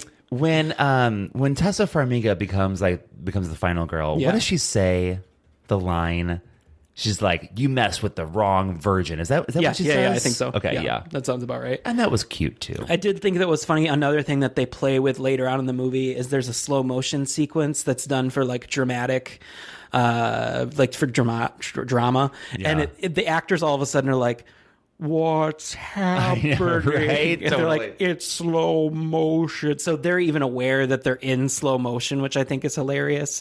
It's just some of the things that they throw into this movie that just make it so unique. did you know this was Tessa Farmiga's first PG-13 movie all the rest have been R I can I can see that. I guess interesting. And she was on uh, American Horror Story before this Yeah. too. So and Alexander Ludwig he was in another film called Final Girl I have seen that. I wh- what is that one? Uh, it's about this girl who is being trained to be a hunter of bad men. Interesting. It's got the girl from Little Miss Sunshine in it. I mean, it's just so that's wh- I mean, what a coincidence. Yeah, it's a very different movie. right? Like Uh, let me see. Oh, I did crack up when they were- all were getting ready to do the trap, and they have this moment where they all kind of like crack their knuckles at the I screen. know, yeah. And then Tina can't because she has the oven mitts on. it's just these little moments are so hilarious to me. Uh, and how can you not love Alia Shawkat in it, like literally anything? Yeah, she's yeah, so she's great. good. She's she's she's one of those actresses, and we know this from Search Party. Yeah. that she's just so effortless. Like you just Yeah. believe She whatever she, just does. does does. it. Yeah. She's fucking amazing. Um, but yeah, that's kind of the movie and uh, some of the standout scenes for me. Did you have anything that you had that stood out for you? I mean, not not necessarily stand out. I think I think we talked about them all. It's I, I don't think this movie for me is about any sort of like ah that's the scene. It's the general story. Like it's I I, I think it was any scene that stands out. It's when she first sees her mom. Yeah, yeah, yeah. And at the end, when the mom is doing the dance to Betty Davis Eyes. I mean, that's what this movie's about in Mhm. the end. And it's lovely and it's beautiful and it's different. Yeah, It's I a agree. unique film. It really, really is. So what did you give the Final Girls? Give it a five. I also gave it a five. See, sometimes we really agree, like in this episode. Yeah, and I don't think I explained this earlier. Our score is out of seven. Oh yeah, for We- the we- yeah, seven. we di- we for didn't the- say this. for the seven stripes of the rainbow. If you didn't know that already, So, five out of seven, that's pretty good. pretty good. Yeah. So that will do it for the final girls. We will be right back with a game we haven't played in a while. It's hook up, hack up, or shack up. It's so hard to say, but it's a good game. Oh, God, I love this game. Fuck, kill, Mary. Let's do this. Okay. Um, I'm gonna kill RuPaul right, right now. No, kidding. I'm gonna marry RuPaul because she has all the money. We're back with our final game, and it's called Hook Up, Hack Up, or Shack Up. And it's basically um, Kill, Fuck, Mary, just our version. But it's not, we don't call it that. So um, here's how we do it there's a set for Andrew, there's a set for me. Oh, we're doing that. Let's do both. Do both? So we'll both do both? Yeah. Okay. Do you want to go first? Sure. Wait, you're going to Um, give them to me first. I'll right? give you the choices, Okay. and then you answer, and then I'll answer. Okay. All right. Our first is from Friday the Thirteenth, Part Two. We have Paul, played by John Fury, Scott, played by Russell Todd, and Mark, played by Tom McBride. Who you hooking up with? Who you hacking up? And who you shacking up with? hooking up with Paul, hacking up Scott. I know you hate that, but it's true. And shacking up with Mark. Oh, this just shows how our taste in men are I totally know. different. What about you? Um, I would hook up with Mark. I would hack up Paul, and I would shack up with Scott. Those are acceptable answers. Yeah. Okay, so here's the next set coming from, of course, the final girls now. Okay, are you hooking up, hacking up, or shacking up with the following? Kurt, played by Adam Devine, Chris, played by Alexander Ludwig, or Duncan, played by Thomas Middleditch? I would hook up with Chris. I would hack up Duncan, and I would shack up with Kurt because he's funny. Really? Because he's funny, and he'd just be like a good time all the time. Don't you think that would get old after a while, though? I don't know. He'll mature. fair enough. He'll mature with age. Um, for me, I would um, Okay, I got it. Yeah, I got it. I would hook up with Kurt. I would hack up Duncan. And I would shack up, without a doubt, with Chris. Because that is some Viking material right there that I am ready for, honey. Uh, it does help that he's just so tall. Oh, but he, and he's just like, he's good looking. I mean, that's a good looking. I just remember Man. him from the Hunger Games, and it colors my. I mean, fair enough. but he looks, he looks good. He looks, he looks good in a t-shirt. You know what Yeah. I'm trying to say? Like, fuck. All right, now don't go away because we have some important announcements. Very important announcements. Wait, wait. Do we Listeners. want to talk about the? Yeah, uh-huh, yeah. Okay, we'll all talk right. about both. So, so, should we do that first? No, we'll do the other thing first. What's the other thing? So we are both moving. We're both moving. we're, we're both have big moves ahead of us that are going to take a ton of time and a ton of energy. And we need to take a little bit of a hiatus. Hiatus. we're going to take a two episode hiatus, but fear not, we, dear We are going listeners. to do re releases of our two favorite episodes with an introduction from each of us. And you'll you'll find out what they are when they get released. Um, but it's going to be a lot of fun. We we chose these really deliberately, so it's not just like, hey, here's some random shit. Here's an episode from last month. yeah, like these are these are ones that we we really do love. Uh, we we loved making them, and we loved talking to you about them. So look forward to those coming very soon. Yeah. So that'll be the next two episodes, and then we'll be back on our normal schedule. Yeah. Um, s- another thing we really are excited to This is- announce. this is exciting. Is that we are going to start a new series of they're they're just they're the same normal episodes, they're the same normal format, but we are going to start a monster series. Uh-huh. So we are going to be tackling the classic monsters from vampires to werewolves to cryptids and to mummies. So we're going to do those every other episode. So you'll have a kind of a normal um, one, and then we'll kind of dive into the monster version. Yeah, I mean, it, it's it's going to be a lot of fun. We we've had more than a few listeners ask us to do this actually, and so we figured starting in August, it's the perfect time to do it because it will take us through the end of the year. So we're going to have, I believe, five. Right, we've got five. Four or five, I can't remember It- exactly. It's but- something like that. I, I think it's five. We have we'll have five episodes, and like Andrew said, every other episode um, that are dedicated to the exploration of that monster. Now we'll keep doing horror in real life and horror in the movies. So, but it's just going to be sort of in context of it. So look forward to that. It's going to be a lot of fun. We've got it all planned out. We have some great films planned out for each one of these. It'll be a lot of fun. And if you're excited about this, tell us on social media. Yeah. Because you can find us on Twitter at Friday13, on Instagram at the same handle, and just search for us on Facebook. Also, we are members of Dread Podcast Network. We're with some really great other podcasts on this net- network as well. Um, so check out all of our sister podcasts. Have a great time with that. You can also reach us on the Fry Gay Hotline. That's right. Pull out your phone and dial this number 872 208 3119. Once again, that's 872 208 3119. Leave us a message. It can be whatever you want it to be.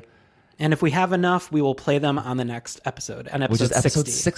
60. Uh, 60. So yeah, have fun with that. Um, if you want to support Friday the 13th in a uh, financial way, because we don't get paid. Hey, why not, baby? Come on. Uh, become a patron on Patreon and buy merch at fragate13.com slash support, where you can go to our merch store and where you can get on our Patreon. Um, we have a new patron this this episode, Tim, Tim Rinaldi. Hey, Tim. Uh, a big fan. Timmy. Uh, LaDuca, right? LaDuke? Tim, Tim, Tim, Tim, Tim, Tim. Anyway, uh, Tim is a great fan, reached out via Instagram, and now is a great supporter of our show. And by the way, John DeBoer, you owe us a movie. Again, we're reminding you. You owe us a again. movie. We can't watch the movie unless you tell us the movie. So tell us the movie. And, you know, I can only think of one other thing Hmm. that we need to tell our listeners. what is that? And that is to Get slayed.